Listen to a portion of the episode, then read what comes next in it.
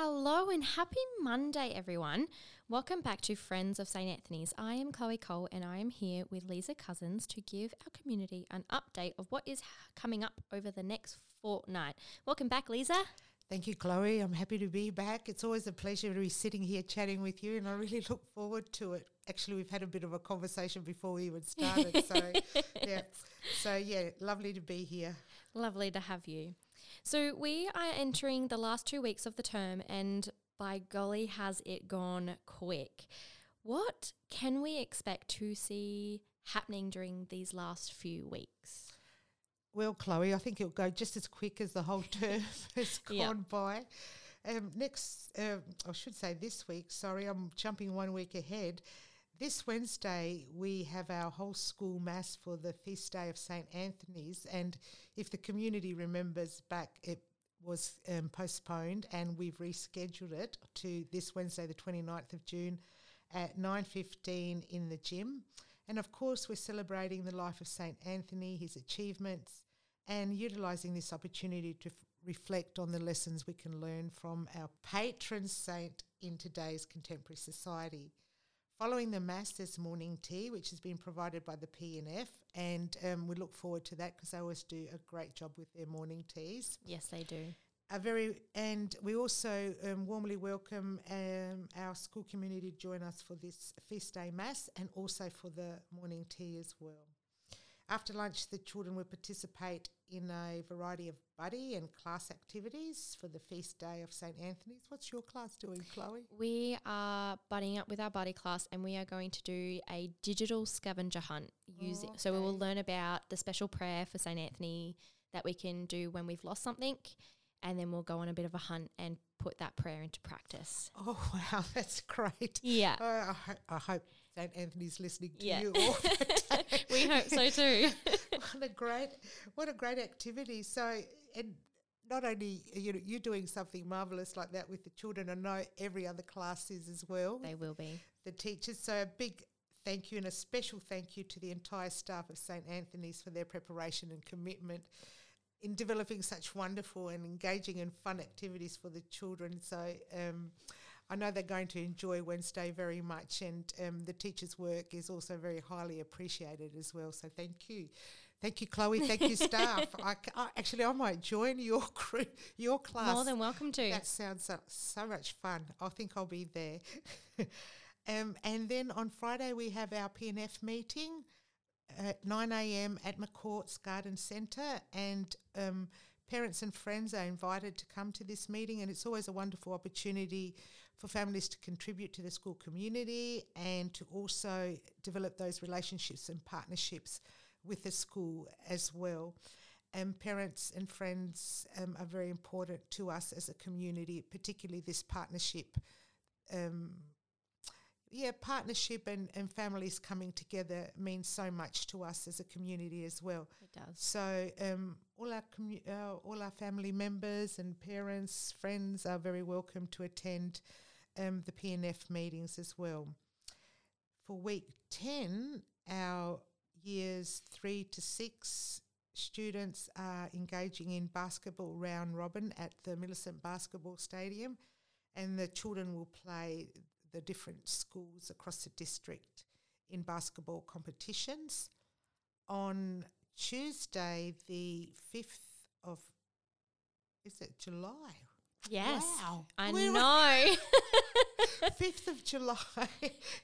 On Tuesday, 5th of July, our receptions are having their liturgy at 2 p.m. in the school chapel. And again, the, the family, friends, parents from the um, children of, uh, in reception are welcome to attend that. And then on Wednesday, our year five and six students um, are going to Adelaide, travelling to Adelaide to compete in the SAC Passar netball competitions. And the SAC Passar netball competitions are all the Catholic um, schools within the diocese coming together in Adelaide to compete in that sport. And they will return on Thursday. And then the 8th of July is, go on, Chloe, you tell us. 8th of July is the last day of yes, term. Yes, it is. And what time do we finish last day of term to remind families? It's at 2.10. At 2.10, yes. So an hour earlier than normal. Early finish on, on that day as well. Yes. So that's the extent of the last two weeks, um, and we look forward to joining in all, all those activities with with the children as well, and with the staff, and and uh, for the majority of them, our families are also welcome as well. One more, 9 a.m. on the 3rd of July, which is at the end of this week.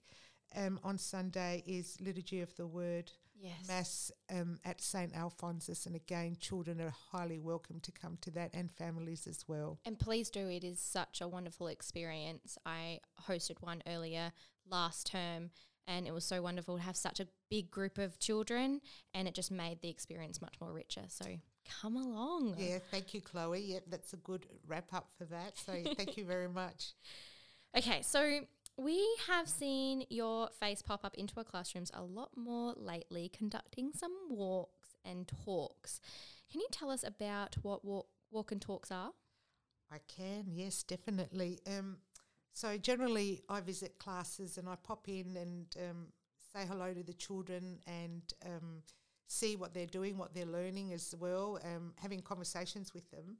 But lately, those um, visits to the class have taken on um, a different flavour, if you like, and um, are a bit more deliberate in um, t- in my conversations with children. So, what's happening with these walks and talks, and that's the fancy name for it, but it really it's cla- it's visiting Yeah. classrooms. Um, each week, I'll visit each class at least once Yeah. and um, and that's to have a conversation with one or two children and and in that conversation I ask them about what they're learning and, and why they might be learning it and um, how they're doing in the, the tasks that they're working on at that time I'm in there. How do they know that they are doing well? If they tell me they're doing good, or how do you know you're doing good? And also, we talk about if they would like to improve their work, what could they do to do that? And if they need help, where would they go um, to get that help? Now, why am I doing this? Yes, that is the question. Why am I doing this? Um, first of all, I think it's really important that um, we um, collect data about, and, and I've talked about data before and how important it is to set our learning priorities, but not only set our learning priority, priorities, but also to support student learning in the manner that we're seeing continue um, learning growth in every child. So I'm going to the classroom to monitor student learning and to collect data on student learning. If children can can articulate what they're learning and why they're learning it and how that can improve, it greatly helps in their own learning improvement progress.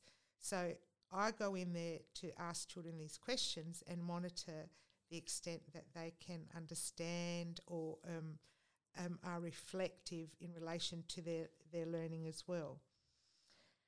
So um, this is called metacognition, and I've talked about metacognition before, haven't I? Mm, yes.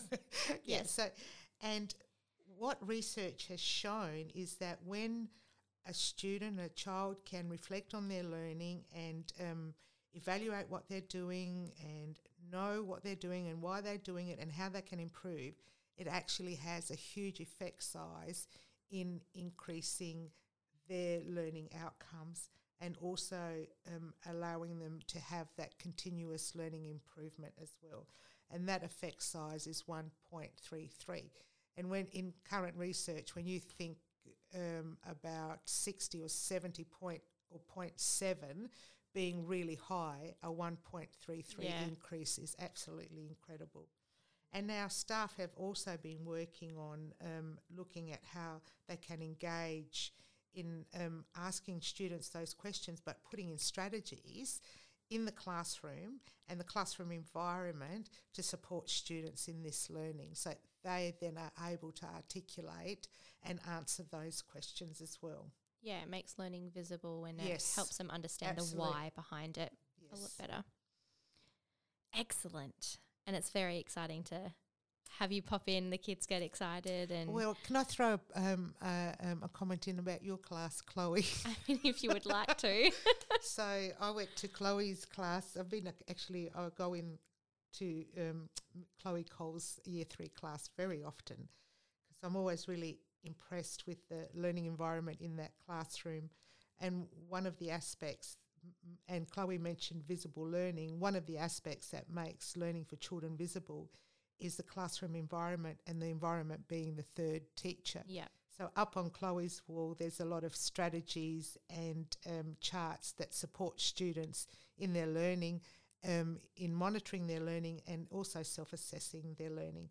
And one day I went in there and I talked to a group of, of children, and they took me on a tour around the classroom, showing all the strategies that they could use to self-assess their learning, and also reflect on their learning and um, look at ways in which they could improve each one of them uh, was um, really quite aware of what they were doing in class and what they needed to do and where they needed to go to get more information to improve and where they could go to get help.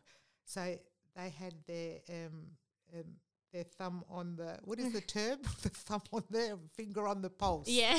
Not the thumb, the finger. Finger. on the pulse. From the moment I walked in, I was highly impressed.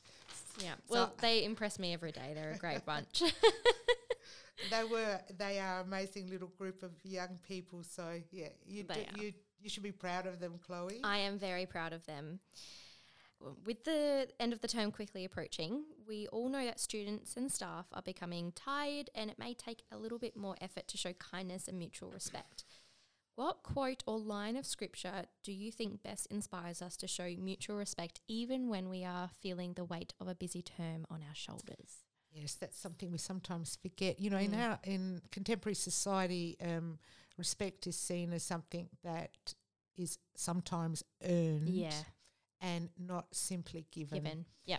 and the bible has a lot to say about respect Yes. and how we treat each other and one of the um, elements that really comes out strongly um, when you read um, the Bible and read Scripture is that all humans are worthy of respect. Yes. No matter so, no matter what they do, we all make mistakes, and in some sort of ways, you know, you need to forgive. And in that forgiveness, there is that respect for each individual. Mm-hmm. So each of us have has been created in the image of God, um, and each person bears this image of God, and therefore is a unique creation and worthy of respect, no matter what they Yeah. do. Yeah. So um, sometimes in the uh, in the um, busyness of life, we we forget that. Um, so, for example, if um, you didn't treat me very well, Yes. Chloe, that's one action, and it doesn't um, devi- um, it doesn't distinguish a person. No. It doesn't make a person. No. So you're still Yeah. number one worthy of respect, but the other thing is in in the creation story, each of us have been created in that image of God, and and um, we are all worthy of that respect. Yeah. So, um, when I think of my favourite um, pat or line or passage, I always go back to the novel um, To Kill a Mockingbird. Oh, yes. Classic. It is a classic, isn't it? Yeah. Atticus Finch. He's just, uh, um, uh, I always think of him and what he said to his daughter, whose name was, Oh, don't don't even ask me. oh, oh. I've actually forgotten. But he said to his, no, it wasn't, no. Anyhow, he said Yeah. to his daughter that basically that we must, um, at the minimum, respect everybody and um, take people for who they are. Yeah. And um, the best way of doing that is by treating each other the way we would like to be treated Mm. And um, walking in their shoes, for a little bit, yeah, as well. Yeah. And there's two lines, one from Matthew and one from Luke, that reiterate that. So, and Luke tells us, and as you wish that others would do to you, do so to them. And Matthew tells us, so whatever you wish that others would do to you, do also to them. So that's about treating other people the way that we would like to be treated. And that is in terms of respect. So treating others respectfully as we wish to be treated respectfully. And um, respect is not something people have to earn. No. It's something that we should just, Just give. give. freely Mm. um, um, out of um, that understanding that we are all God's creations, Yeah. and and we um, and because of that, we worthy of that respect. Yeah. 100%. Thank you. You're very welcome. I hope that made sense. It did, and it's like it's spot on, spot on. If you would like to hear more episodes from Saint Friends of St Anthony's, be sure to subscribe to this channel and hit that little notification button to get automatic updates when a new episode is released. This podcast was produced by Chloe Cole for St Anthony's, and we thank you, Liza, for joining us here again today. Thank you, Chloe. Always enjoy being here t- chatting to you. So thank you for inviting me. Pleasure. Be sure to connect with St. Anthony's on Facebook and Instagram for photos, news, and all the behind the scenes stuff. Thank you for listening, and we'll talk to you again soon. Bye.